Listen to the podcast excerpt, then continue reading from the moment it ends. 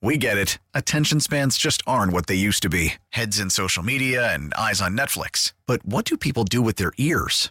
Well, for one, they're listening to audio. Americans spend 4.4 hours with audio every day. Oh, and you want the proof? Well, you just sat through this ad that's now approaching 30 seconds. What could you say to a potential customer in 30 seconds? Let Audacy put together a media plan tailor made for your unique marketing needs. Advertise with Audacy. Visit ads.audacy.com.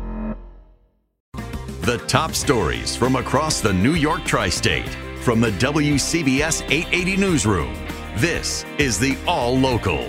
Parents and teachers rallied this morning outside City Hall, calling on Mayor Adams to reverse a 5% cut to the city's education budget. WCBS reporter Marla Diamond is there. They've been warning of these cuts uh, for months now. Uh, the mayor's been warning of these cuts since the city has been dealing with the uh, asylum seeker uh, crisis.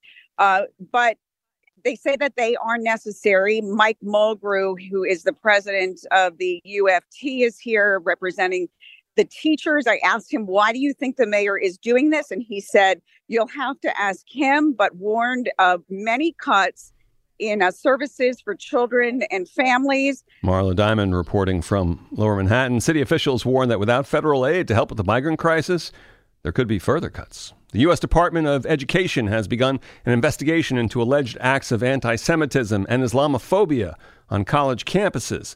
Seven universities are the subject of the investigation, including Columbia, Cooper Union, Cornell, and the University of Pennsylvania. The Middle East, and specifically Israel and the Palestinians, has long been a passionate and divisive issue on college campuses, never more so than in the aftermath of the October 7th Hamas attack and the ensuing war.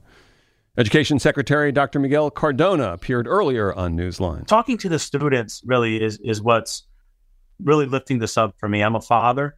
Um, the last thing I want for any child in this country is to feel under attack uh, while they're learning uh, on, in our K 12 schools or on our college campuses. We're hearing directly from the students. At the conclusion of the investigations, the DOE will make recommendations to the schools. The schools risk losing federal funding if they don't comply. Police in Greenwich are searching for whoever put up white supremacist flyers in several residents' driveways yesterday. The posters were tucked into small baggies with gravel in them to weigh them down. Similar incidents were reported in Trumbull, Connecticut, also in Glastonbury and Vernon last fall. Police did not say white hate groups, uh, which hate uh, group the flyers belong to. Uh, they will also not post photos of the posters online since they don't want to promote the group's ideology. Former President Trump once again verbally attacked the judge overseeing his civil fraud case now that an appeals court has temporarily lifted the gag order that prevented him from disparaging court staff involved in the trial. The former president took to social media to bash Judge Arthur Engoron, calling him a quote, Trump hating judge. He also slammed the case, saying it would stifle business in New York. An appeals judge lifted the gag order yesterday, saying the order violates Trump's First Amendment rights. The former president can continue to criticize the judge and the case publicly while a larger appeal plays out. The days of George Santos in Congress may be numbered. The chairman of the House Ethics Committee has introduced an expulsion resolution against the New York Republican congressman. It follows the committee's scathing report against Mr. Santos that says there is substantial evidence the congressman violated federal criminal laws. Republican Chairman Michael Guest stated while Santos already faces 23 federal charges, the Ethics Committee found more than sufficient evidence to warrant expulsion. Santos has blasted the findings, but he also said he would not seek re-election. The full House is likely to vote to expel him anyway. Linda Kenyon, CBS News, Washington.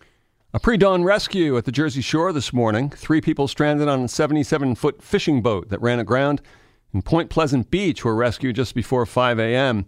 Fire officials say a fourth person was already out of the boat when rescuers arrived on the beach about three blocks south of Manasquan Inlet. It's not clear how or why the boat ended up on the beach. Now, time for WCBS 880 weather.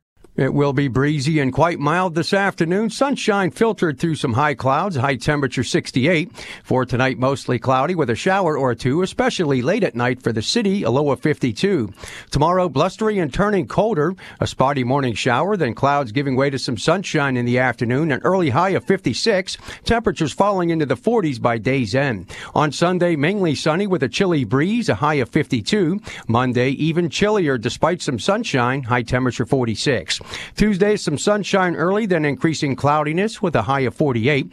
Rain arrives later Tuesday and continues heavy at times along with a gusty wind right into Wednesday. And Thanksgiving Day could still be blustery. Right now it's partly sunny. Temperatures range from 61 in Elmont to 66 in Newark. In Central Park, it's 65 going up to 68. Meteorologist Bob Smerbeck. Bob, thank you. Stay informed. Stay connected. Subscribe to the WCBS 880 All Local at WCBS880.com or wherever you listen to podcasts. We get it. Attention spans just aren't what they used to be heads in social media and eyes on Netflix. But what do people do with their ears? Well, for one, they're listening to audio. Americans spend 4.4 hours with audio every day. Oh, and you want the proof? Well, you just sat through this ad that's now approaching 30 seconds. What could you say to a potential customer in 30 seconds? Let Audacy put together a media plan tailor made for your unique marketing needs. Advertise with Audacy. Visit ads.audacy.com.